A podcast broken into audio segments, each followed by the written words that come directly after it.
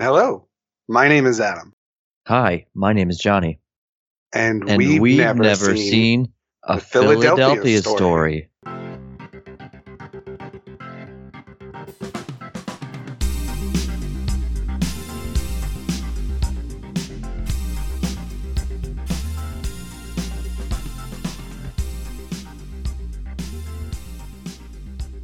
Hi, everyone. Welcome to another episode of Fine, I'll Watch It, the show where we show somebody, anybody, could be an ex spouse, could be an estranged parent, could be a friend of the fam, a movie they've never seen before, but we feel is critical for them to see. Uh, as you heard up top, I'm joined by Adam and Johnny, and I am Bridget.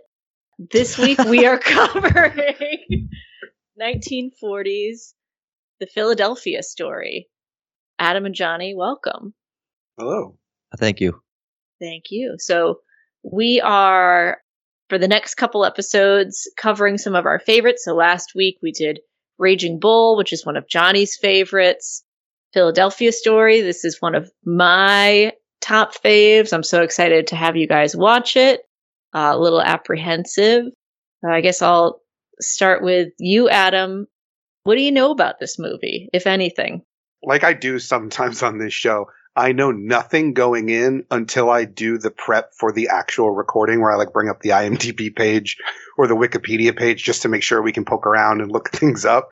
So before that moment, five minutes ago, uh, I knew nothing about this movie.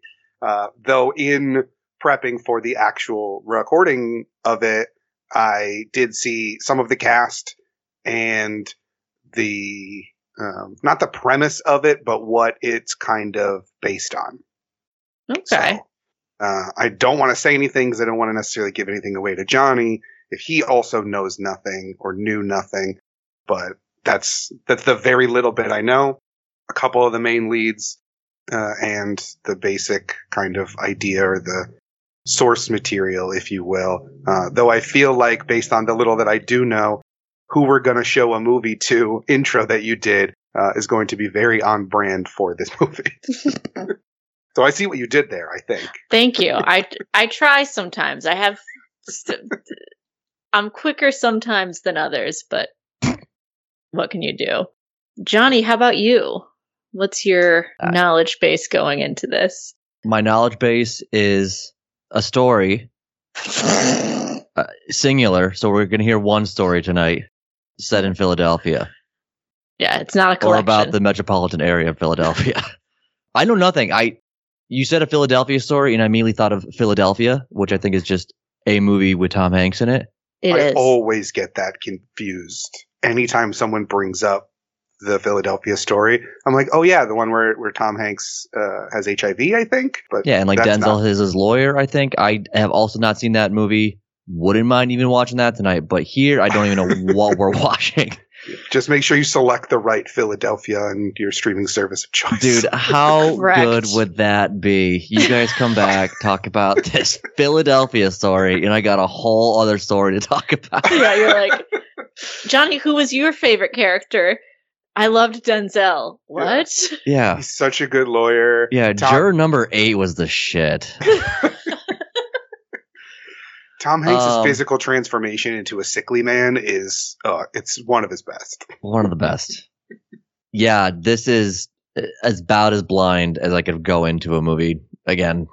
Unless we you were to just like send me a link and I clicked on it and that was the movie. That's that's about as blind as I am with this one. So yeah, I guess Adam save what you've learned seven minutes ago. I guess at this point, and I guess Bridget try to I'll, yeah, talk I- talk my way around. maneuver it. and weave your way through this pre-show without saying much. Yeah. I'll say this there's three big stars of this movie that you should hopefully know and recognize if maybe they're not people that you whose films you watch on a regular basis.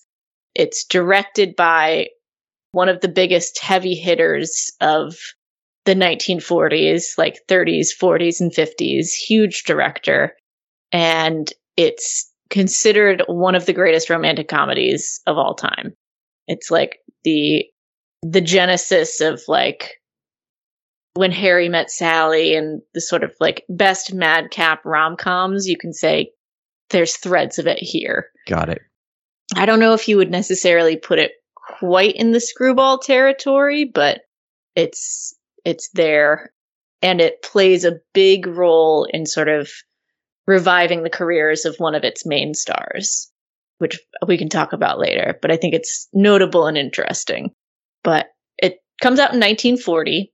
So is this a year that means anything for either of you in film or a time period when you think about maybe movies like within five years that are released? Any faves? I'm trying to think, which means I'm not. Silence is which- telling. which- I'm not thinking currently, and I'm trying to think. Um, yeah, Bridget, I'd have to like take a like a look at like some lists and stuff. I know, in fact, we have watched at least one or two movies within that time period, within five years, like you say. Um, Yeah, Yeah, um, some of the stuff from Noir November last year, I believe, was in this yeah. like 39 to 42 range. right. Casablanca is also around this time. right, Yeah. right. Because that was during the war. And The- I Googled movies from 1940, uh, popular 40s movies, Mark of Zorro, The Hidden Room, The Batman, uh, Dark Passage, Superman, The Death Ray. oh my goodness. all those old like Fleischer serials and and whatnot. Um, every single movie that's listed here, I have not heard of at all. so I uh, I have nothing. I'm not a big like I talked about this probably when we Mhm. did Noir November and Casablanca and some of these other ones. Like I'm not a big pre 60s movie guy. Like I've seen some of the ones that are the, the classics that you have to see that would have been shown to me in film classes or college or what have you you know, like your Citizen Kanes and things like that. But it's not a genre that I ever really go back to. And it's not anything I seek out. I've heard of this movie, but I would never be like, oh, I gotta watch that because it's a classic. Uh, there's 15 billion movies. Like something about going back to the, the 40s doesn't necessarily jump to me. Uh, Mhm. but that doesn't mean that I won't potentially still like it because I liked Casablanca. I like some of the noir stuff that we did from that time period. So I'm I'm ready to be pleasantly surprised with this one. Right on. We tried to cover around February some rom coms. I brought Moonstruck and Sleepless in Seattle to the table. Again, starting to sweat a little bit thinking about this one. and we talked a little bit about you guys and how you feel about the genre in general, but maybe just to kind of review what what are some films in that genre that you enjoy and what do you look for in a film like that to be successful? For me, my biggest problem with romantic comedies is that it is a movie full of trappings, if you will, Mhm. where you can, like, within 10 minutes know exactly where the movie's going to go, where it's going to land, and the feeling you're going to have after the movie's over. Mm-hmm. what I do like about romantic comedies is that they're they're usually pretty digestible. They're very light in nature. They're not there's it's not like a heavy thinking movie. It's if I if I don't like it, I'm not gonna be pissed because it's usually fairly brisk. I don't think I've ever seen a two and a half hour romantic comedy. They're You They have usually get- they're made by Judd Apatow. Oh It's right, yeah. You know, they are. Yeah. I take that back. I have seen what's the one with Adam Sandler that was like three hours long. I was like, what is going on here? Funny people. Funny people. funny people. Yeah. Okay, so that's a rare beast or whatever. But I mean, typically, like, like I think of ones from like the '90s and like the Yeah. mid, like the 2000s and the ones that just seem to be popping out all the time. I don't know. It's it's a take it or leave it genre for me. I like some of the ones that are a little more like a punch drunk love, which is kind of more dramatic in nature. But I like when it's a little more, I don't know, real and not so uh, cartoonish and silly. I think sometimes romantic comedies do that. It doesn't feel fairly real. Like the the scenarios don't feel real. Sure. They feel forced, and that's fine because I think inherently comedies have that same trapping. So you're already having half of that problem with it with a being a romantic comedy. But I don't know. I don't have any gripe if they're watching any romantic comedy. You know what I mean? Mm-hmm. they can be fluffy and just sort of like Yeah, they're very airy. feel like empty calories. Yeah, it's like fried like a dough. rice cake. a yeah, rice like cake a rice of a cake of correct. with powdered sugar. Yeah, a little sweeter. Yeah. For me, usually to for it to succeed, the main characters need to be somewhere in the middle of the the spectrum that I've come to find with romantic comedies where one or both of the characters are either so hopelessly romantically desperate that they're just like all their friends are getting married and they're about to turn 30 and oh my god why won't a man come into my life? I just need something. And they're like really laying it on thick that they're kind of desperately lonely. Uh, and then of course magically prince charming walks into the coffee shop or whatever.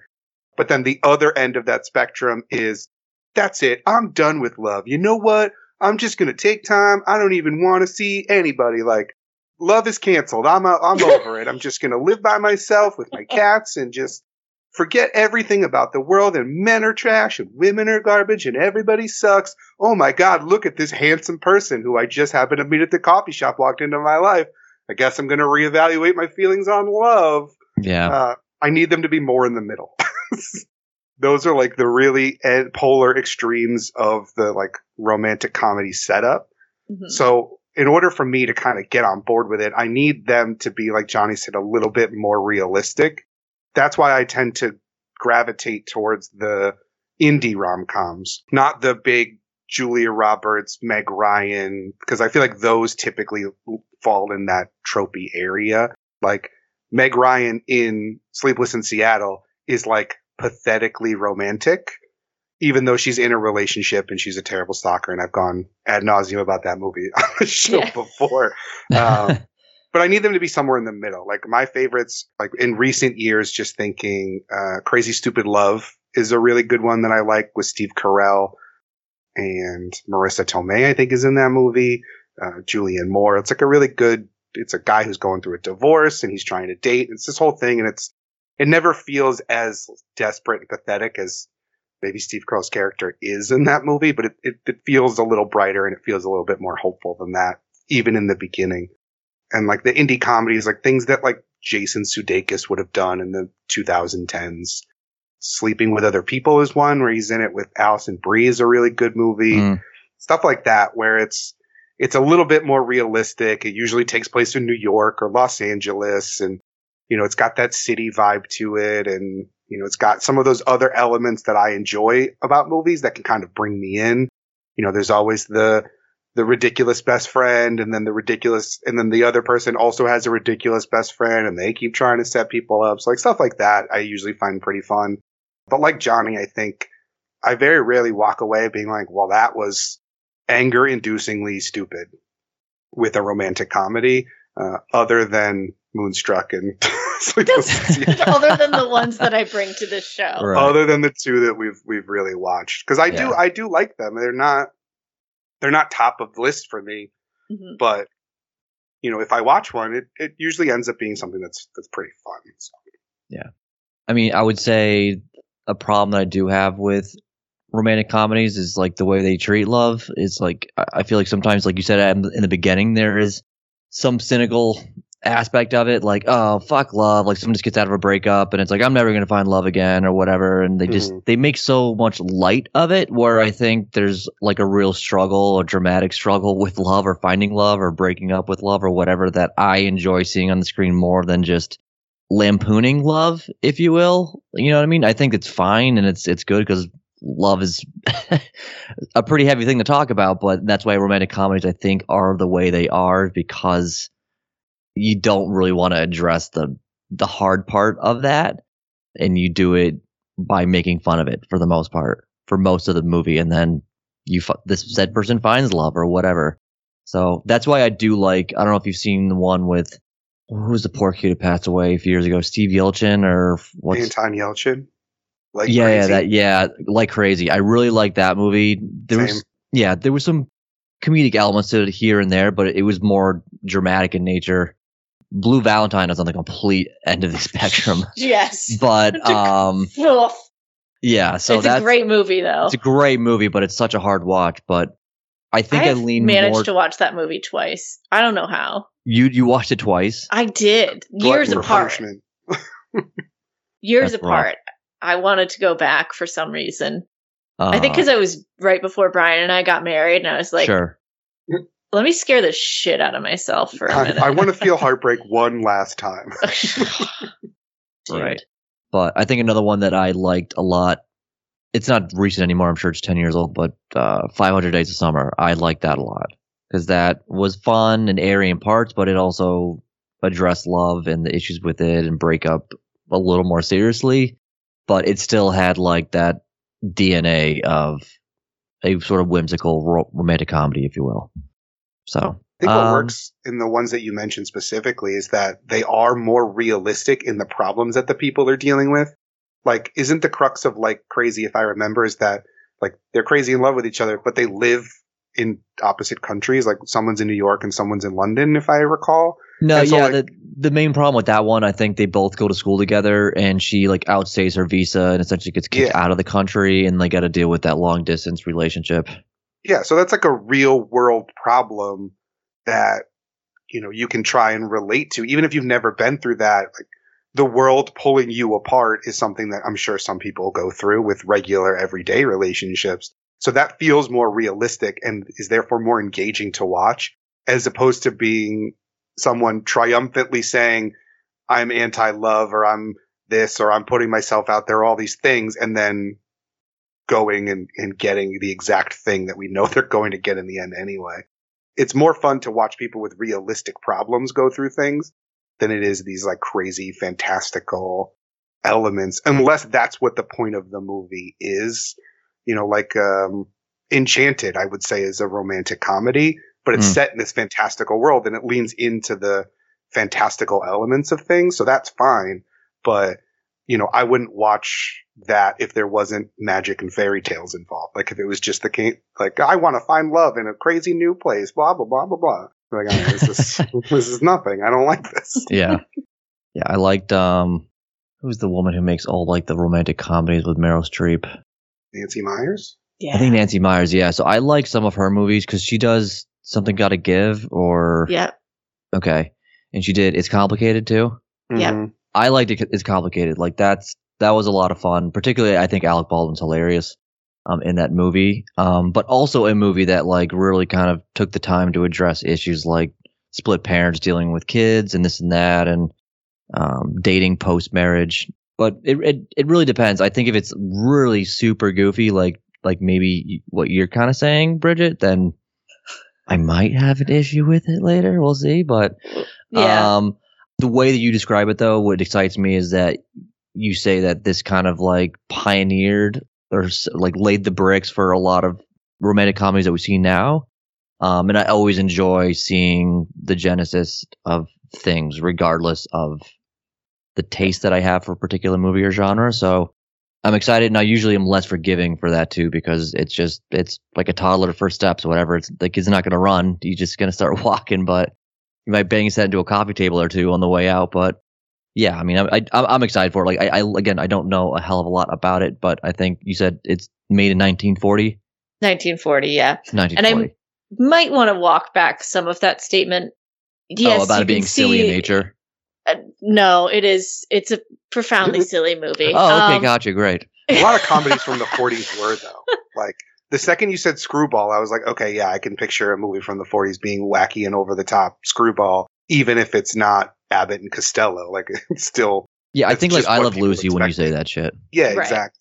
yeah, which is and it's not quite. but- Yeah, it's not quite there. It's not like bringing up baby, but it has like these more fantastical, fluffy elements. It has a pretty out there setting.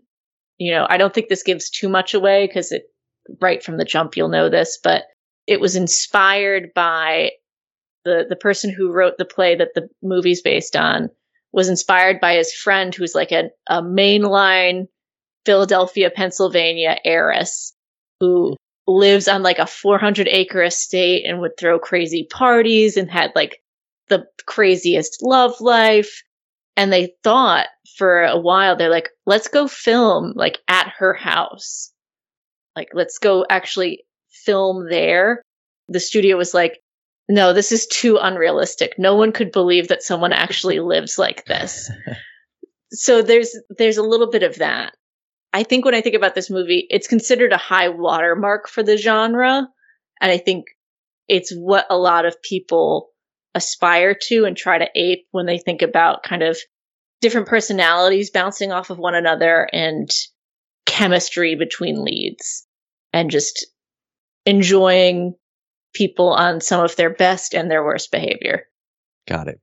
So I look forward to you tearing it apart in approximately 90 minutes. but I don't, I don't, I mean, I don't know about that. I'm going in with a lot of optimism for this, knowing the, the very, very little that I know. Uh, but one of the things that I was trying to skirt around that you did just mention, Bridget, is that it is based on a play. Mhm. And so that element makes me think of what was it? Um, what was the one that we watched where it was the guys did a murder right at the Rope. Oh, start? rope. Rope. Yeah, it makes me think of that. We're like, that's all one setting, very play like atmosphere, uh, also an older time period uh, setting. So that's kind of the first thing that came to mind when I saw that. Obviously, that's very serious. This sounds a lot more uh, jovial. so um, I don't think they're going to be a one to one comparison, but just that based on a play from this time period kind of gives me uh, some extra optimism, even if maybe necessarily it uh, isn't my favorite genre. Uh, and plus, you know, I love a, a good 1940s accent, so I'm I'm here for that as well. Oh, if you're get ready for the most mid-Atlantic movie you've ever fucking seen in your entire life. Can't wait. It's such a treat. I am not sure because I don't want to say too much more, prop up too many expectations mm-hmm. more than I sort of already have. But do you guys have any questions for me before we watch the movie? When's the last time you saw it? Oh, probably like six months ago. This is this is in heavy rotation. I'll watch it at least once a year, if not more. Oh, okay. So thank God for the TCM hub on HBO Max. Yeah, I was just I was just double checking where it's streaming. I should have known. yeah. So saw this movie as an adult, but once I saw it, it felt like, oh, like this is a missing piece of this is a movie that gets me before I like without me. I don't know, just You don't even know how much it got you. it Pretty- it yeah. The movie found you. The movie Yeah. found me, and I've just been rewatching it chronically ever since. Well, now the now the expectations are sky high. I know. don't Sorry, Way I shouldn't have said anything. Shouldn't have opened the floor to questions. Chronically. Oh no. well, fellas, I guess what do you have to say for yourselves? Fine, Fine. I'll, I'll watch, watch it. it.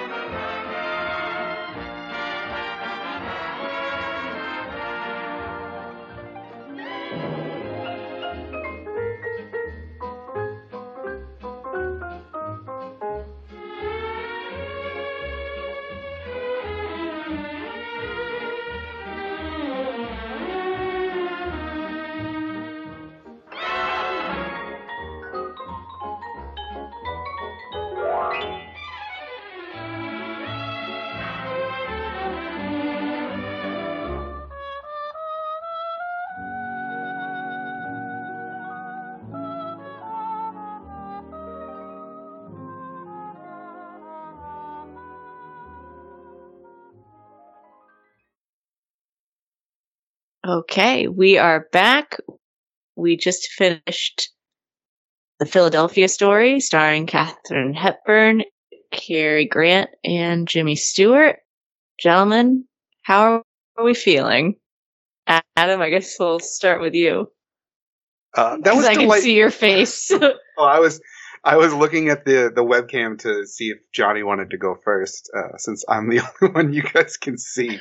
Um, but uh, no, I'll go. Well, once Um, again, the movie's from 1940, but this recording is from 3040 because we're doing it in cyberspace.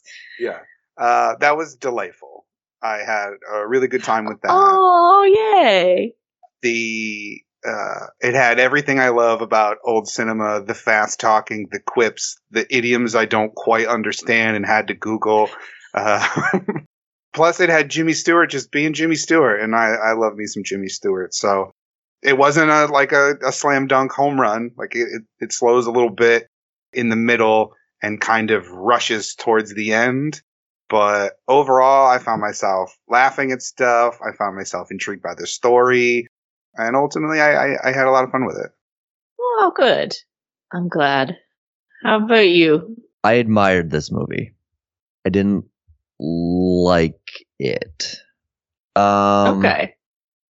Yeah, I I like the witty dialogue. I like the quips, but it just I don't know if I really like that type of storytelling or that type of movie just because it's one of those where like throw everything at the wall and hopefully something sticks and you know a lot of it's smart writing it's just it, it's so rapid fire that and again, I'll albeit I am slightly tired, but it's it's a lot. It's it's just boom, boom, boom, boom, boom, boom, boom. But I do enjoy the three leads. I think they're very charismatic, particularly when you're talking about the connection that the characters have, the chemistry.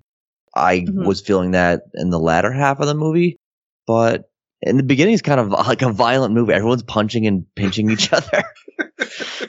the fuck? Like the stable tackle and all that. It's like, what is going on? Everyone's just really rough with each other. Listen, that's how it was back then, man. I guess everybody had so, yeah. everybody had thick skin and you know could could take a punch in their evening gown, Right. dressing gown. it's like 20 minutes too long i think it's Yeah. yeah it's it's not 90 minutes like two hours but yeah it's it's a handsome looking movie it's fun it's innocent and i enjoyed i think the latter half more than i did the beginning half of the movie and there's some good lines that i remember but yeah i don't know i don't I, maybe i just didn't get on this movie's wavelength and it just ran me over with its dialogue but the three leads are good Fair enough. Was this every bit as enjoyable Yeah. for you, Bridget? Always. Always. And there's different lines that I come away from like each time I watch it.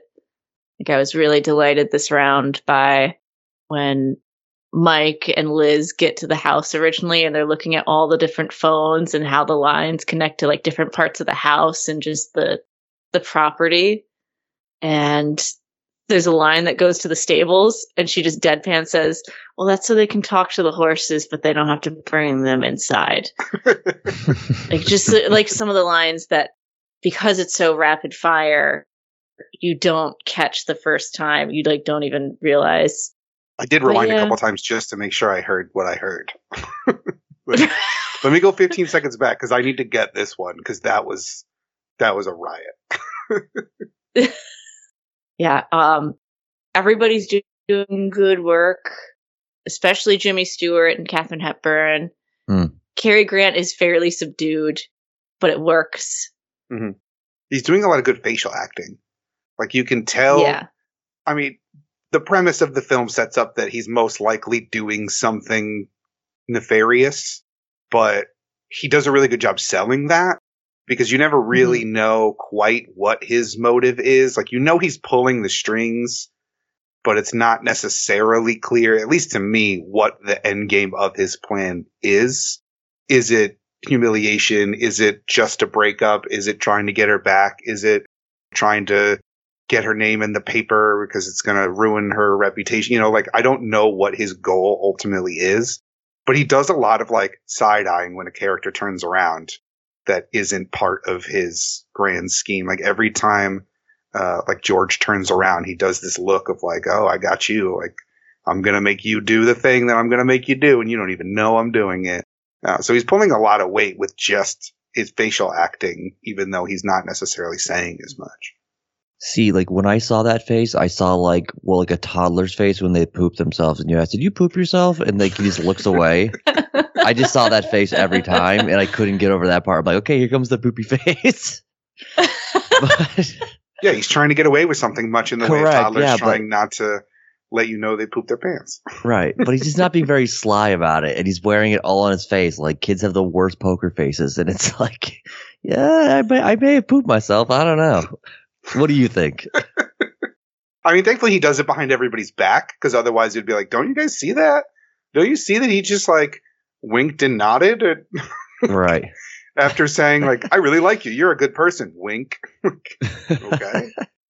How do you guys feel about the plot? Because the plot device is basically our main female lead, Tracy, is getting married for the second time, and her ex husband invites a writer and a photographer from a tabloid magazine, and everybody has to kind of play along and how these characters interact in the hours realistically before the wedding itself. Do you guys have any strong feelings about like weddings as a plot device? Not, no, not really. I, you said it's based on a play, right? hmm It feels like the way like a play is set up, like chess wise, like pieces in place and weird incidental roles and uh, people coming together like that. It, it felt like a, like a, a play. Well, one, obviously it takes place mostly at the house, so it feels inherently like a play. But no, I don't, I don't mind weddings being in what turns out to be like a trope of a lot of romantic comedies is that setting um, it being at a wedding. So that that didn't particularly bother me. The device is fine for me but i think what really just kept me going with the movie is just i mean everyone just looks great and they sound great and it's the movie has a nice spirit to it but i don't know it it, it got everyone into the same house and then i kind of for, forgot about it to be honest with you. Hmm Yeah, I mean, the wedding is just, it's the most generic device, and it's pretty much forgotten, like Johnny said, immediately, only to then come around at the end for the, the big finale. But yeah, I mean, as far as a romantic comedy setup to get a bunch of different random people together, a wedding's going to be the easiest way to do that. It's a tried and true method for a reason because it's believable. It is the coming together of two different groups of people that within them have several other splinter groups of people. So you're always going to run into someone that you don't know. It makes sense that this person is a stranger but is around. The pretense of, oh, he's the brother's friend, but the brother can't come because he's in Brazil. And, oh, they're really reporters. Like, I'm glad we kind of got that out of the way very quickly. Uh, I really enjoyed the fact that Tracy pegged them as writers for Spy Magazine, like immediately. like she immediately saw through uh, the the whole charade of it to be like, no, no, no, no, I know what this is. You probably got them from Spy Magazine, Dexter. You're you're just the you're the same sly piece of crap you were way back when two years ago. I know exactly what you're up to. You're trying to ruin this with paparazzi and a magazine guy, right? And he's like, I mean, yeah. Yeah, yeah, I won't lie to you. I'll come clean. But it's only because your dad's dating a floozy. That's the only reason I did it. So I, I was glad they dropped the pretense of it because that made for uh, the movie to like kind of move along as opposed to being hung up. Because if it had done what it did when the Tracy and Dinah first come out and they're putting on the act of all acts, it was going to get really difficult to watch very quickly having it just be that one scene was like, okay, cool. The kid had their fun. The girl had her fun.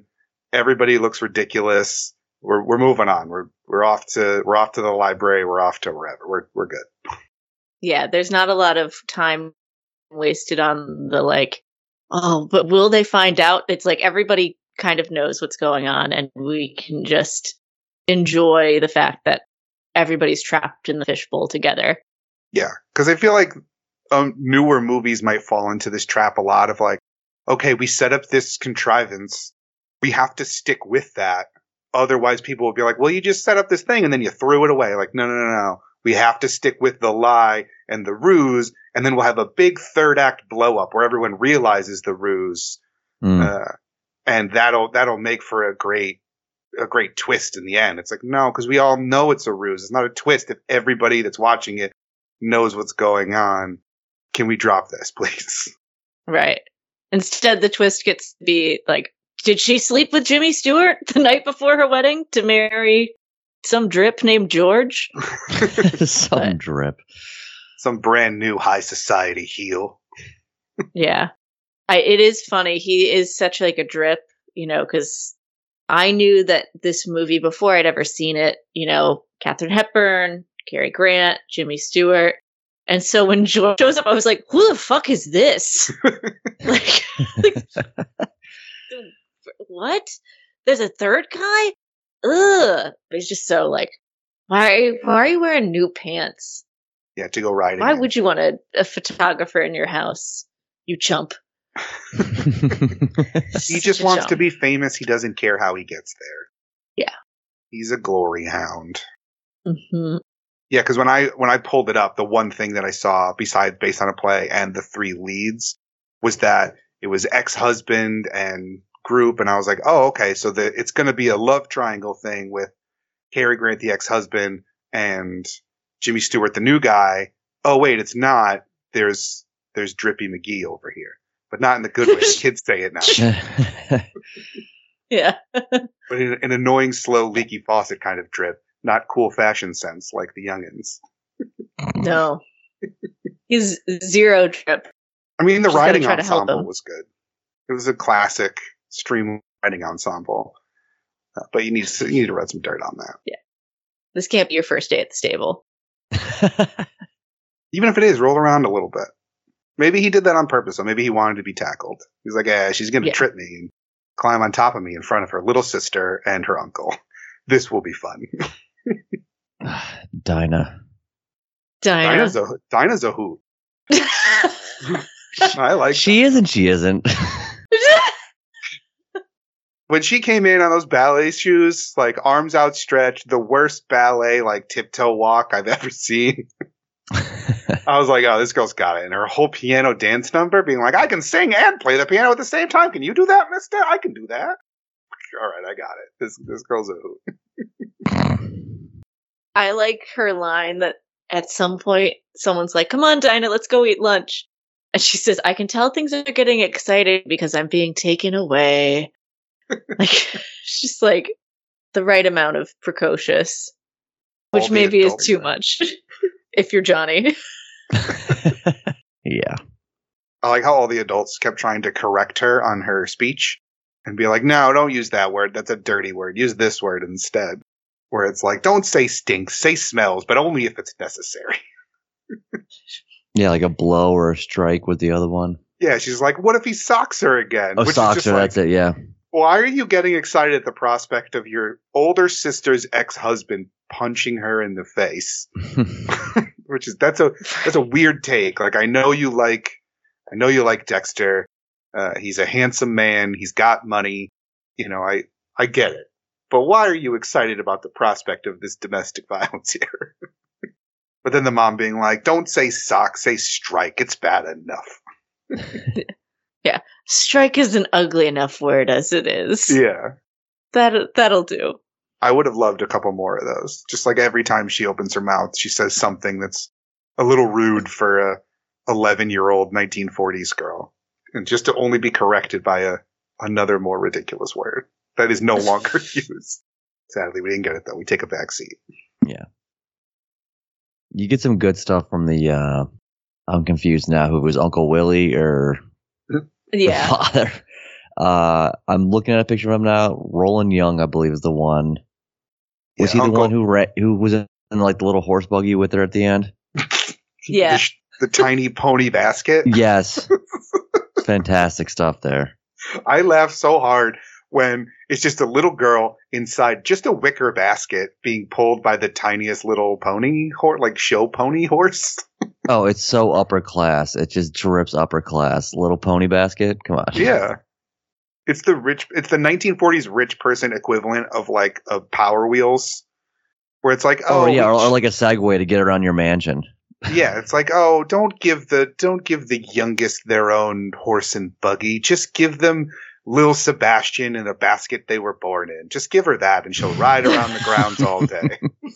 she'll have ever so much fun. yeah. Oh, Uncle Willie. Was that Uncle Willie? Yeah. Okay, it was. okay. Yes. Yeah, because Yeah. while him and the dad look identical to the point I got very confused. Yeah, that's what I mean. Like the, it's the same person to me.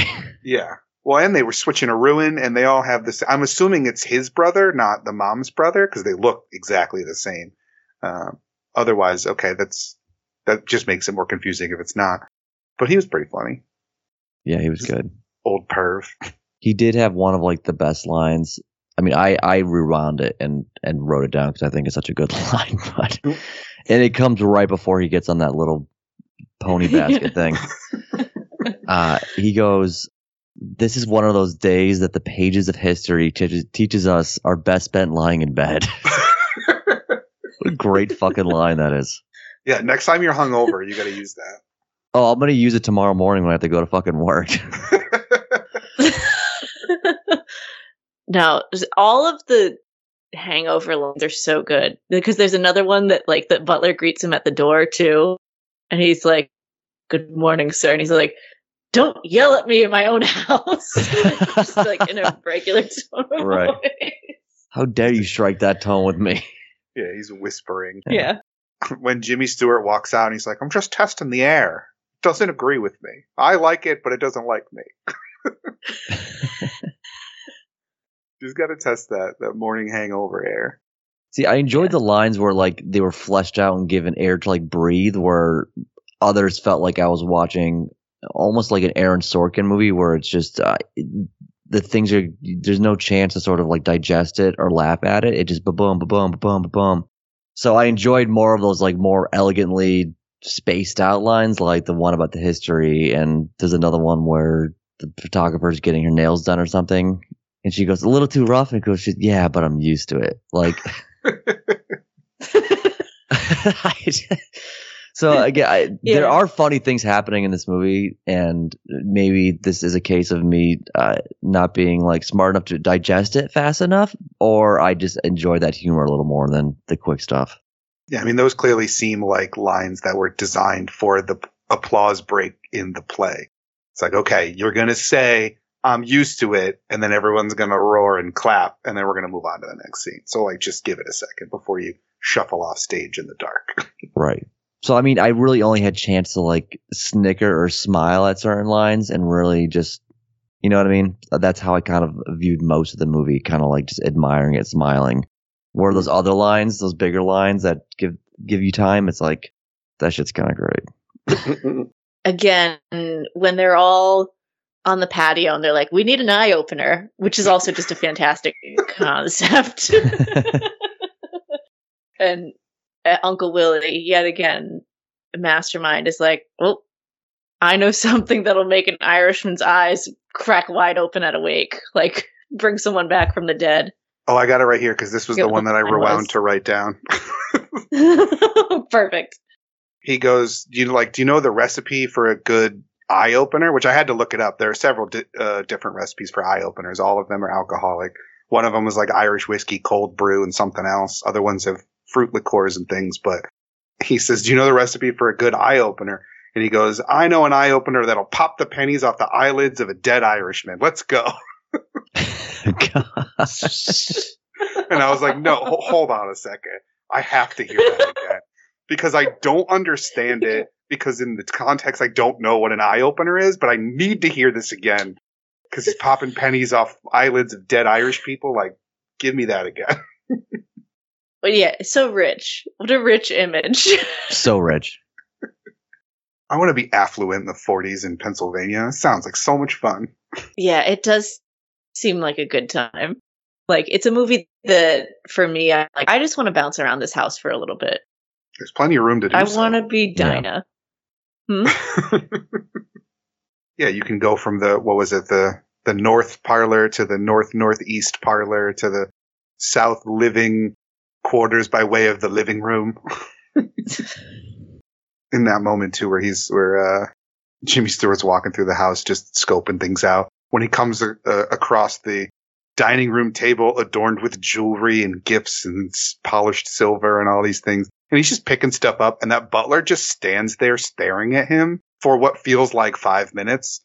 I was dying because he's just slowly backing away. He puts the bracelet down. He puts the spoon back. He opens his coat to be like, I don't even have anything. I didn't take nothing. Look, I'm just, just walking around, just getting a lay of the land. And the butler does not move, just stands there staring. Yeah. I also like he's in it's Jimmy Stewart in the shot just looking at the dining room table and then he pauses and we just have a little pan to the left and it's clear the butler's been there the entire time like yeah. silently not saying anything That's just good situational comedy. Yeah. So can i tell you guys a little bit about the background of this movie Absolutely. Yes. awesome so have either of you ever heard the term box office poison before we'll start there Yes. Yeah. So in the late 1930s, Katharine Hepburn has been on the scene for a while. She's been fairly successful. She's been nominated for an Oscar at this point.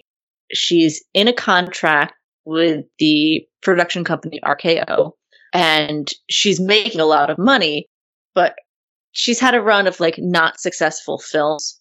And at the same time, there's an op ed published basically like in a trade magazine talking about these actors like Katharine Hepburn who command really high salaries don't produce movies like their productions don't make a lot of money.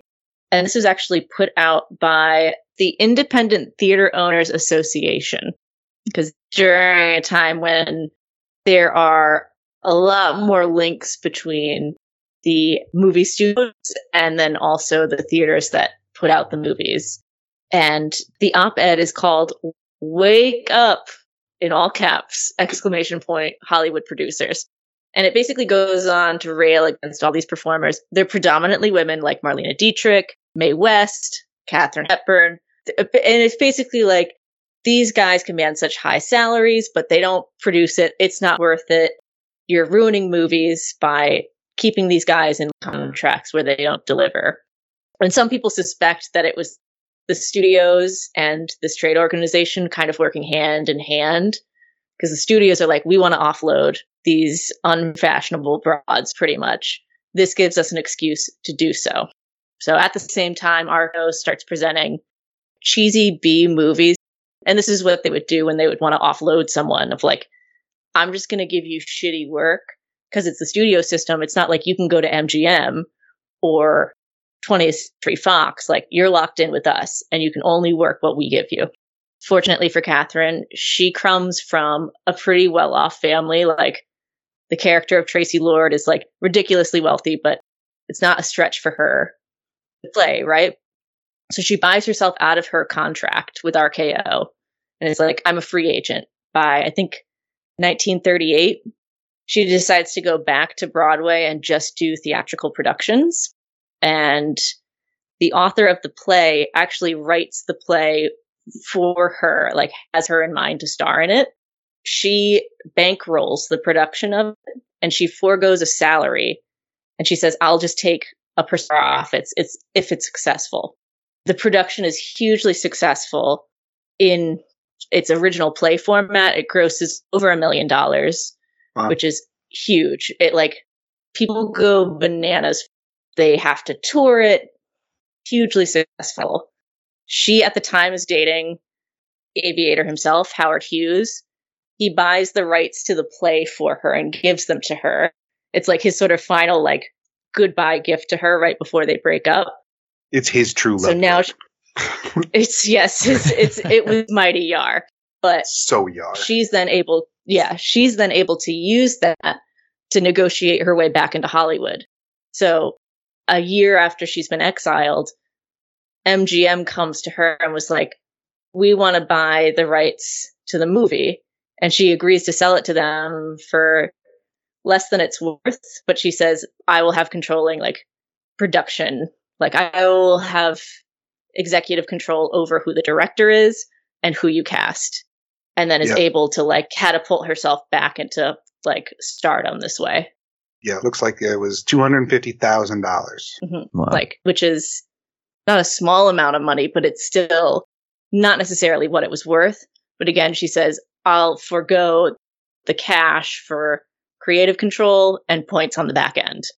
Yeah, I mean, And- according according to the Wikipedia, the film earned two point like three seven million dollars in the U.S. and Canada, and another close to a million elsewhere, and had over a million dollars in profit. So, for a two hundred fifty thousand dollar rights purchase, seemed to be a pretty good return on investment for the uh, for the studio. Right.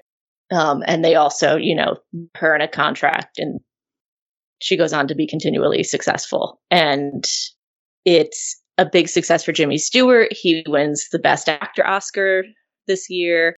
I don't know. I just think it's a really interesting sort of story of someone like flipping the studio system on its head. Mm. All right, like you don't like it? That's fine. I'll I'll find a way. I don't necessarily need you. And granted, it's because she comes from money and she has an essentially billionaire boyfriend too.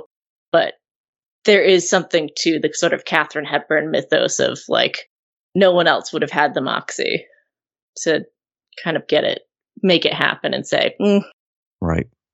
especially being a woman in 1940. Like the fact that anything that she did was successful against all of the men who were trying to stop her is a testament to her fortitude. mhm. That's crazy though. Good for her. Yep. She's such a hoot. I just love her so.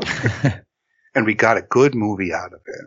we have a mo- a good movie and then more to come too because you get the stuff that comes after this woman of the year african queen guess who's coming to dinner like all of those movies would just not exist in the same format were it not for philadelphia story The movie's a trailblazer. What can you do? mm-hmm. Yeah. So, Bridget, what's the story with the production code on this? Because I'm just glancing over the Wikipedia myself. Mm-hmm. So, not too much. Like something I meant to ask you guys about too. You know, like divorce is a part of this movie, which I think is interesting. I don't think you see it in like a lot of typical romantic comedies, right? It's usually two people who think they're never going to find love and then they find it with each other, right? But because of the Hays Code at the time, it would have made a sort of love triangle like plot impossible to film. So a way for them to get around it is for Tracy to be able to have this existing history with Cary Grant because that's her ex-husband and she can make out with Jimmy Stewart because she's not married yet. She's technically a free agent. And then she can still get married to her original husband at the end of the movie. And it all, then it all is able to be copacetic. So that's the biggest thing with the, the Hays Code in this movie. But there are a lot of like divorce style comedies that come out at this time period because it allows you to be a little bit looser with the morals. Mm. It's not like two virgins getting carried away in a night of passion. Right. It's like eh, a couple of lost causes. Oh well. Those damn matrons. Yeah. I know. I was quite surprised when it seemed like obviously Tracy is divorced. Mhm. You know, that's that's clear from the outset when she gets shoved to the ground. Oh my After- god! I'm like, what is this movie right from the start? Dude. Also, Katharine Hepburn loved filming that scene. She just made them do it over and over again because she loved doing her own stunts and like her own like pratfalls and stuff. So like that just out the doorway. They did multiple times Trailblazer. just for a laugh. I got a good laugh out of it. I was a little worried we were in for a silent movie because that whole first like prologue is just like a jaunty little silent movie tune, which I love, and it's going to be the interlude for the episode. Uh, but I was like, oh, oh no. I didn't know it was black and white, although I could assume. But I, is this going to be silent? Like, is there just going? to Am I going to see a dialogue screen of like, and I'll hit you again too? You know, what are we? What am I going to get here? so out of nowhere for the opening of a movie. right. Yeah. How do, how do you guys feel about the Jimmy Stewart flirtation? Um, I was I was sad for Liz during this uh, while he Mhm. was while he was doing all his flirting because I really like Liz as a character. She has some of my favorite lines uh, uh, in the beginning, and I was really sad when she kind of just got dropped away and wasn't there during all of the ridiculous shenanigans. So that's what I was mostly thinking about. Is like, oh no, dude, you got Liz. Liz is a cut up, you know. Liz is Liz has got quips for days. Come on, go back to Liz. So I was I was pretty focused on that during all of it. Uh, but it was, I mean, it was sweet. You know, they had the nice moment in the library where they they kind of let their guards down a little bit because they're both so guarded at the beginning of oh she's just a yuppie idiot high society you know terrible person oh and he's just a stuffy tabloid reporter who doesn't know anything about real life and he just wants to meddle in other people's businesses uh, but then they let their guard down and they get to have a little fun you know the party everyone's having fun they're dancing it, it you know it was it was kind of sweet i'm glad it didn't work out for them but I right. was, It's fun to watch, but you're not ultimately rooting for them. No. And that, like, it comes so late in the movie that I'm just Yeah. like, no, don't do this now. Uh, we were almost out of here without any of weird, unnecessary conflict that I don't like. Like, there's still obviously the underlying whatever Dexter's got going on. Let's focus on that. Let's not throw a wrinkle in of they're gonna maybe sleep together or do stuff in the pool with each other. Like, let's not, I don't want to do that. Let's just go back to Liz. Go, you let them canoodle in the pool. I don't, I don't want to see this. My note in that moment where they kissed was, "Oh, poor Liz." She's okay though. She gets it. She's a toughie. Yeah. Yeah, It's a. I, I'd claw her eyes out, unless of course she were getting married the next day. I know, that was she a knows. stone cold line.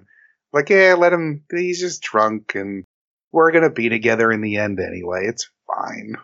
I do love Jimmy Stewart when he's got like he does good moon eyes.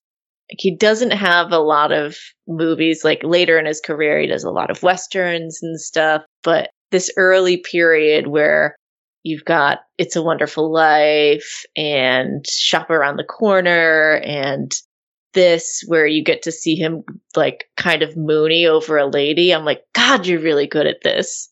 Mm. Did you just you had to get out of the game. You were too good. Leave some ladies for the rest of us. Yeah. Jesus, Jimmy, slow down. He's a very good job playing drunk. Yeah, Yeah, I li- yeah, I like that scene at the uh, the house with the uh, the ex husband. Yeah. I'm already his name's already escaping. me. Oh, Dexter. Dexter's. CK Dexter Haven. Yeah, and he's just walking around touching things, and he walks over to the gun case. I'm like, oh god, no! big ass rifle out of this unlocked China Just a million guns in there. I'm like, oh Jesus. Everybody's like, "I have the hiccups. Could I have some more of this champagne?" That should take care of it. That'll help. Yeah. Yeah, he like he's all drunk, junk, getting into the uh the chauffeur's car or whatever, and he's like, he's like, where, where at the house? He goes, the front entrance. Or I loved follow that cab, follow that taxi cab. What taxi cab? There's no taxi cab. That was a joke. it was such a bad joke. I laughed when he said it, and then I laughed Yeah. when he abandoned it. Like it, it was just as funny when he abandoned the premise of his own joke to be like, "Don't worry about it. It just take me to take me to Haven's house." yeah, Yeah, his drunk hiccups were good. I I love how he was spinning yarn and weaving a tale about the uh, the publishing guy and whatever improprieties he had in Boston. But he's like setting the scene and he's standing over there, and then he trails off, and Dexter's like, "Come on, this guy in Boston and the Peace Award." He's like, "Oh yeah, that's right. I got to tell you about the Peace Conference." There's a moment later when he's with Tracy and he's sitting in the chair and she's pushing him and spinning him and he just goes, Wee! Oh, yeah, that's right. Stops mid story of whatever he was doing just to enjoy the moment. And I, yeah, I gotta respect that. At any point did you two think that they had done the deed? No, I don't think so. Um, a little part of me did, just because they were nude uh, Mhm. underneath their robes. So I, I, it seems at the very least they went skinny dipping, which you know, if you were having a little cozy kissing on the veranda and then went skinny dipping, I, I could see how George put the pieces together in the way that he did, but I'm glad Well- it didn't happen that way. Isn't it insinuated that he kind of did because they never went originally swimming together, and he the swimsuit was too big? Well, Am I don't wrong in he was- saying that? Well, I don't think he was wearing a swimsuit the second time. Well, that's what I mean. Like, I think the first time he wasn't even wearing a swimsuit when he came out with the robe. Oh, he he left because Dexter came over and they started fighting, and he called her a queen and a goddess and and all that. And so he was wearing the robe, and he just ducked out. I don't think they ever even went swimming. Gotcha. But yeah, that was. A But I guess if you were to say that if he did go swimming, which they insinuated they did, he probably wasn't wearing anything doing No. it. Yeah. no. But I guess that's easier to come back from than the uh, the other thing. Correct. You know, if it's just two kisses in the in the in a drunken stupor, uh, that's I guess a little more easily forgivable than coitus in the pool next to the true love boat. I do like the turn of like Tracy slowly realizing the night is coming back to her and she's realizing that something has happened between her and Mike. And there's the moment where he says, I, I must have lost my watch. And She's like, I'm so sorry to hear that. But later, when he's like, no, nothing happened, I wouldn't do that. There's rules against that. And she's relieved for one second. And then she's like, well, wait a minute. Why not? What are you saying about me? She's got an ego. I mean, Dexter's not wrong. Her dad's not wrong. She's clearly, you know, high on Uh, her, her, own dad, her dad's a little wrong. Her dad's Well, I actually mean- 100% wrong. He's a real prick about it. But in saying that she's like his, I didn't understand his whole like. If a man cheats, it's because his daughter doesn't love him enough. I'm like, no, I don't think that's right. Like the Yeah, only thing that keeps a man from straying is having a daughter, because then he thinks about what he's doing to that woman that will happen to his daughter, and he's like, whoa, okay, I'm not gonna do that. Yeah. Oh, Well, yeah. Why don't you go talk to Dinah? Let's. Why is this Tracy's problem? Dinah's too young. It, she she can't uh, she can't stop her dad from cheating I guess. with flappers in New York City. Can't she can't stop it. She's too young. She's too precocious. She's too worried about catching smallpox to stop the wedding. Yeah, his whole spiel was out of control. I was like, dude, calm down. Like, okay, so you're you're not with your New York City girlfriend. Like it's it's not your daughter's fault. If anything, she's trying to prevent that from becoming a huge scandal. Like, slow your roll. And she's totally right to be like, fuck you. How dare you come back and try Yeah. to throw your weight around like you run this house. Go- didn't run shit. Yeah, go back to your ballet dancer and her shapely legs. Flaunting. Uncle the world got see. this. I think Unc- Uncle Willie's a little jealous the way that he was uh, fawning over Liz. He It's was true. up in her face and being like, the the best was the reveal of, all right, we're putting all our cards on the table. We know you're reporters. We know you're not friends with Junior. I'm the dad. That's Uncle Willie. And she's like, well, that if you're the dad, that means that you're. And he's like, available. and then he grabs her ass. There's so many unsavory characters, and there are unsavory moments in this movie, but I cannot help but be charmed and delighted by it. Like, oh, Uncle Willie, you cad. Yeah, doesn't this he pinch like three different asses in this movie? yeah, he, his nieces. Yeah. Yeah, Tracy, she's a hard ass, but sometimes you need to be. Th- Maybe this is what, like, I'm like, she's not wrong. Everyone else is wrong. I mean, I can see it from the standpoint of no one probably takes her very seriously because she's a rich kid. So, Mm. like, already you're fighting an uphill battle to have any kind of credibility in the world because everything is just literally handed to you. Like, we see at least three different butlers, a security guard, a maid. Like, you're so isolated and protected and spoon fed. How can anybody take you seriously? So she has to have that, like, gruff, I can take it, look at me kind of facade Mhm. but she does get a little uppity on her high horse of like, look at me, look at me, look at me. Everybody pay attention to me. And only when she gets told of that, that she has any kind of introspection, which is nice that she's just like, oh, fuck, is that really how I come off? I thought I was just being playful and fun. And you know, everybody liked that about me, but I realized that's the only thing they liked about me is that I was confident in myself. But how could I not be? You know, I got this face and I got this thing and I guess the only thing I don't have is the what did her dad say? The understanding heart, which was like, dude, fuck off. Yeah. How could you say that to your your own daughter who seemingly has done nothing to deserve that level of disdain. Yeah.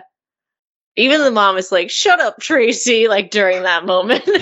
Well, because she's got her husband back, she's she immediately falls right back to yeah, dude, she flips so hard.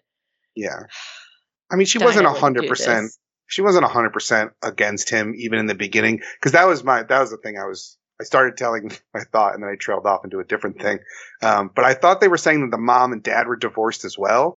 So I was going to be like, wow, there are a lot of divorced people in this 1940s movie. I didn't think that happened like that back then. Uh, but it was just she she was just waiting home for her wayward sailor to come back home, Yeah. smarten up. So as soon as he did, she's like, well, I got him back now. He's all mine. He's never going to go to New York with a floozy again. Yeah, Yeah, there's some interesting dynamics there though. Of like, well, Tracy, why would you be mad about it? Mm. And like, Because because my dad's cheating on my mom. Like, what do you mean? Yeah. Why am I? Why are you not mad about? it? yeah, because because I because I am. Fuck you. Johnny, how did you feel about the the happy ending? I mean, now that I think about it, I mean, when we talk about it, like him kind of hooking up with her at the end was like a little late in the game. In the moment, I just didn't know where the movie was kind of going. I guess it, to its credit, it was kind of confusing me a little bit where it was going to go, and I was happy where it landed. But for a while, I was like, oh, this is probably just gonna, she's gonna run away from this wedding and uh, go off with Jimmy, whether it's not uh, a wedding or just going somewhere, but and being with him. But I was pleasantly surprised that it kind of turned it it twisted it at the end. Yeah, I was glad when she said no because I was like, oh, thank God he can be with Liz. This is what I wanted. I Yeah. know. uh, but I was a little. face was like devastated too.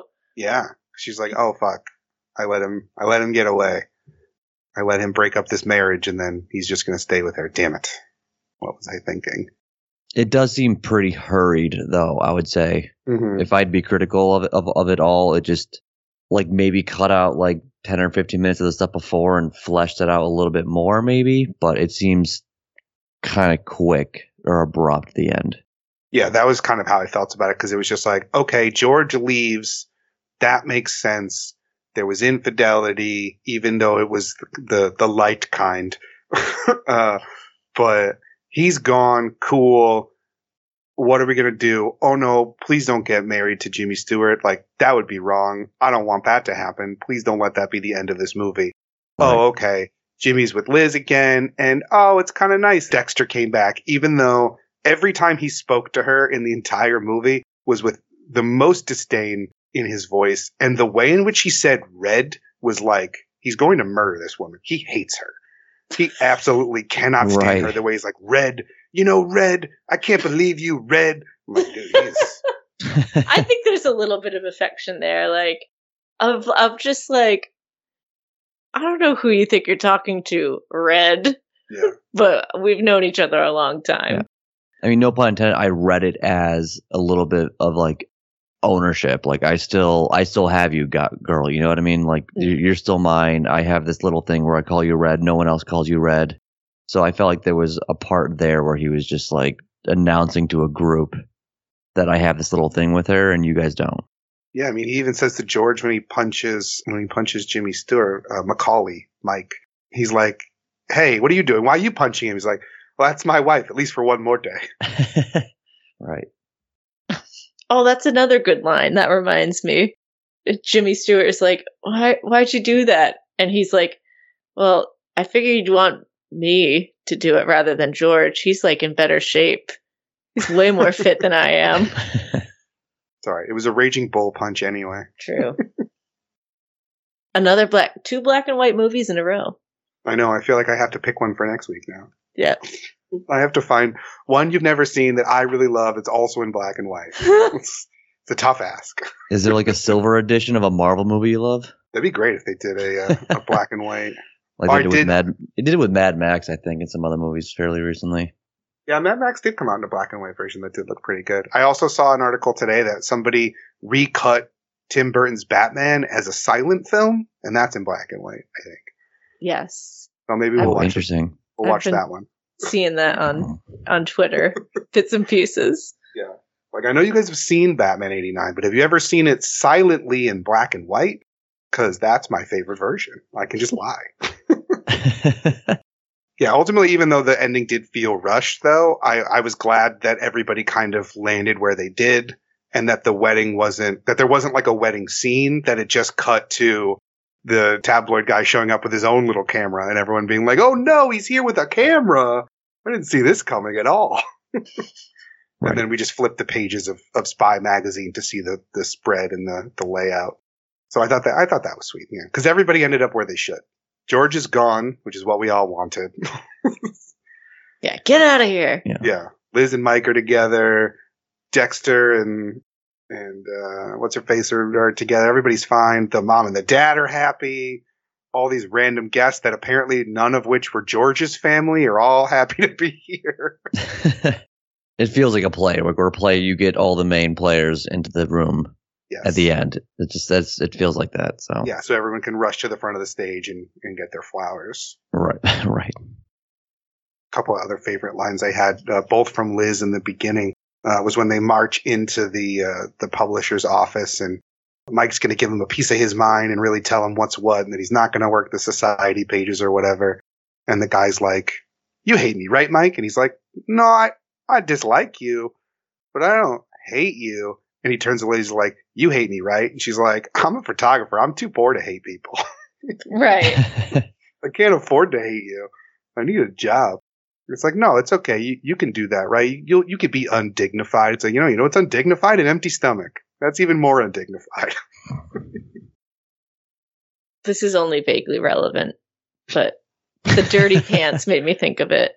So Katharine Hepburn wins, I think it's four or five Oscars total, but she never attends the ceremony. She never picks up, like, she never, like, is there to, like, receive her Oscar. She only attends the ceremony once, and that's to present, like, a special award to someone else but she was so f- like flip about the whole process. Like she just showed up in regular clothes, like pants she had been gardening in that were like covered in dirt. And the Academy producers were like, You look filthy. She's like, Well, these are the pants I have. What are you going to do? Make me change? and they like painted her pants black like moments before she went on stage. like that was the solution so that you couldn't see like she was covered in dirt. That's hilarious. that is so awesome. Again, power move. dude. So can you imagine like I like my pants. Like Yeah. just like fuck you. I'm not Like, doing you're giving me a golden man. Like, can I just wear whatever pants? Like, why do I gotta? why do I gotta fix everything? Like, let me just let me just show up. Yeah. That's how you get it- people to watch the Academy Awards. Just have people show up in their regular everyday clothes. Right. I want to see Timothée Chalamet. Like what do you what are your pajamas like? What's going on? Oh no, see, he's he's a young person. He's got drip. You know. That's true. Yeah, but a year where no one is allowed to hire someone to dress them. Yeah, that's what I want. See, I want to see like Leo DiCaprio show up in a Star Wars T-shirt and a plastic lightsaber, being like, "I'm ready. I'm ready for whatever. Like, give me a give me a statue." Yeah. Yeah, everyone has a budget of a hundred dollars. See you all at Nordstrom Rack. All right, I'm gonna fire this email off to the Academy real quick. Yeah. Like, guys, I figured it out. No more fan votes. No more nothing. Let him show up dressed like normal human beings. Like, you know the paparazzi photos where they're getting coffee? Let them get an Oscar with those. Yeah. I want the Schlubby Academy Awards next year, please. Yeah. Please include the clip of the dancers presenting best costume nominees. Like we need more of that as well. Yeah. So, in my brief uh, Wikipedia scrolling as we were uh, discussing this and, and looking at it beforehand, I do see that there is a remake that is also a musical. Yes. Have you seen this, Bridget? No, that's none of my business. that is I mean- not something because it's Grace Kelly. Bing Crosby Yeah, and, no, and Fr- and Frank. uh, no, not all. N- uh, it's fucked up because all three of Grace Kelly, Frank Sinatra, Bing Crosby, a list in their own way, but in comparison to this original trio, It might as well be direct to DVD. really, truly, like, Direct It's to like- Betamax. yeah. Yeah. It's like when your mom tells you she got Lucky Charms and you go into the pantry and you see the big bag of like dino bites and you're like, you fucking lied to me. You had I've one been job. bamboozled. Don't- Those aren't pots of gold marshmallows. Those are dead Irishman eye pennies. I know the difference. I I know knockoff marshmallows when I see them. oh, yeah. Nice No, try. I- Yeah. I, I, sorry to high society. No, it's not. I don't need Frank. I don't need Bing. got Louis Armstrong doing the music. It's got like a lot of high caliber stuff here. It's got it nominated for best scoring of a musical a musical picture and best song. It didn't win either, but it's got some pedigree behind it. But yeah, I mean, it's not. No one would say that Bing Crosby and Grace Kelly are on the level of Katharine Hepburn, Jimmy Stewart, and Cary Grant. No, I Um, like. I wish you could see my uh, my camera was working, so you could see my face. When I asked the question, Just like, just even thinking about it, like It- I'm trying to find an appropriate reaction right now. Just I wonder how it would play as a musical, though. I feel like it takes all of the fun out of it if it, if you have to go into really contrived dance numbers and songs. Yeah, I don't know. There were a couple of moments where I was like, "Oh no, we- we're going to hear singing right now." Not like, "Oh no," but like, "Oh, we're about to hear singing." But No, oh no is the appropriate response. That would have been, that would have been weird and super out of place in this movie. yeah, not not necessary. And like just this movie depends on the chemistry of its leads and the the various personality that they they each bring to the table. And like Bing Crosby, Grace Kelly and Frank Sinatra, maybe Frank you could say is the exception to this, have talents that don't lie there, if that makes sense. Grace Kelly is a movie star because she's like very beautiful and like icy, but she's not she's not Yare. We'll put it that way. They're not Yare enough to be in a Philadelphia story We're making this adaptation. Yeah. We're gonna make Yare happen. We gotta make Yare happen. Yeah. Move over, yeet. There's a new term in town. I'm sure that we We're the people to do it. we're the people who can make that happen. Yeah. For sure. I'll send an email to Tim. He'll he'll get it. He'll get it started. He'll help me out. Yeah. so having sat with the movie for a little bit longer now, do you guys have any final thoughts? Adam, I guess I'll start with you because I can I can see you. um, no, I mean that I, like I said, I I had fun with this movie. I loved the quippy dialogue. I love a good 1940s accent. So I was I was right at home in this movie. I thought all the leads were wonderful. It had some really worthwhile side characters that you wouldn't necessarily expect. Though in a rom com, you need to have good side characters because a love story or and this isn't even it's a it's a rom com in the sense that it's about love and it's got but it's not it's not your typical or what is now a typical boy meets girl, boy falls in love, girl falls in love, what have you. It's really just uh, like it's a it's its own thing that I I can't really compare it to anything else, Mhm. uh, which was refreshing for a movie that seemingly jump started the genre or is a very early example of a really good part of the genre, but yet doesn't feel like it was the template that every other movie tried to copy. Maybe if I watched some 50s ones, there would that would be the case, but at the very least, like it, it felt fresh and original, which in a genre that gets tropey, uh, was, was, was refreshing. So I, I liked all the leads. I liked all the side care. I don't think there was a single character in this that I didn't like other than George, but I think that's kind of by design because Right. he's he's just there to be not there in the end. Like he just has to come and go uh, and get kicked to the curb because nobody in the movie likes him. Everyone's like, "Really, that dude? Like, are you sure? Because like you're you, and that's that dude." Uh, Right. We sure Have you thought about marrying your ex-husband again though? Yeah, How's he doing? yeah. You know, like clearly We'd you. love to see him. yeah, you know, you you got divorced. You you maybe played the field a little bit. You you you settled pretty hard. Why don't you take another lap around the uh, the old bar, huh? See if there's any familiar faces you might want to reconnect with. I don't know. I'm just spitballing here. Yeah. or a new one. Hey, who cares? Yeah, You know, Jimmy Stewart's a good looking guy. I mean, you got to fight Liz and she might scratch your eyes out, but, you know, it's a possibility. You could at least go skinny dipping. I mean, give the guy a chance. Yeah. But, yeah, I don't think there's a single character in this movie I didn't enjoy. Everybody gets a fun line or a fun quip or at least a memorable scene. Like the dad is a prick, but at least the scene is memorable. Uh, and so that's, that's really all I could hope for and ask for in a, in a movie like this. So, yeah, I stick by my original thought of this. This was delightful. Awesome. Johnny, how about you? Uh, it, the movie is has aged well for me, just in conversation and talking about it, but it's not quite my movie. I, again, like I said, the rapid fire dialogue, although witty and smart and well executed, um, it just doesn't ring. It's just a little too uh, surreal and not like it, it just it seems it's just really silly. It just if that if that makes any sense, it's very lampoony in nature. But to Adam, Adam had a lot of valid points. It's it's almost hardly like a romantic comedy. It just it's a it's a, comedy in general that happens to brush up against a weird dynamic with the wedding and moving pieces and the three leads are great. And I always enjoy a movie that can capitalize on one location and explore that different areas of the houses and everything. That's really cool.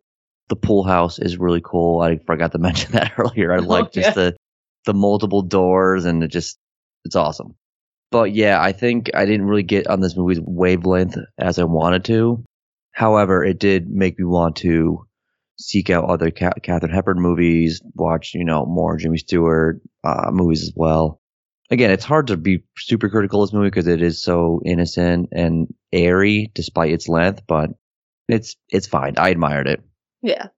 Well, I'm glad, Adam, that you found it delightful, and Johnny, you found it less so, but it at least has opened the opened the door maybe for some other Turner Classic movie Oh yeah, stalwarts to to slip in Mid Atlantic classics. some some mid Atlantic classics, some staunch characters Mm. to to come to the come to the table.